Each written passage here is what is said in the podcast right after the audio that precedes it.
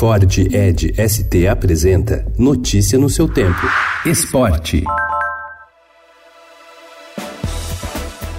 O Grande Prêmio de Fórmula 1 do Brasil tem 99% ou mais de chances de mudar de São Paulo para o Rio de Janeiro a partir de 2021. A declaração foi do presidente Jair Bolsonaro, que se reuniu com o diretor executivo da Fórmula 1, Chase Carey, e o governador fluminense Wilson Witzel ontem. E eles resolveram retornar a Fórmula 1 para o Rio de Janeiro. E, obviamente, ou seria isso, ou seria a saída da Euro Brasil. Obviamente, as consequências positivas da permanência da Fórmula 1 aqui são muito boas. Entre elas, São Paulo atualmente é previsto para 60 mil torcedores, no Rio, 130 mil. O governador paulista, João Dória, adiou para hoje reunião com representantes da principal categoria do automobilismo mundial. No encontro de ontem no Palácio do Planalto, também estavam presentes José Antônio Pereira Júnior, presidente da Rio Motorsports, e o senador Flávio Bolsonaro, filho do presidente.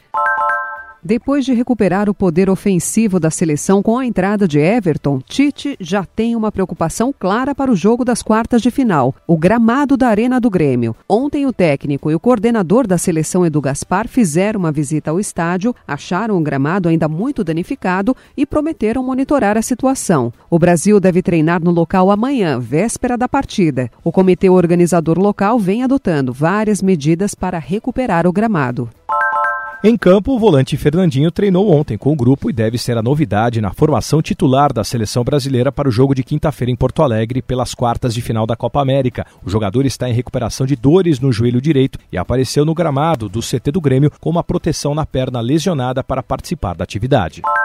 O jornal espanhol Mundo Deportivo divulgou ontem que se Neymar quiser mesmo trocar o Paris Saint-Germain pelo Barcelona, vai precisar reduzir o salário e abrir mão de 61 milhões de reais por ano para trocar de clube. De acordo com os números divulgados pelo jornal para defender o Barcelona, ele teria que aceitar uma redução salarial e passaria a ganhar 95 milhões e meio de reais, exatamente o que ele recebia quando deixou o clube espanhol em 2017. Notícia no seu tempo. É um oferecimento de Ford Edge ST, o SUV que coloca performance na sua rotina até na hora de você se informar.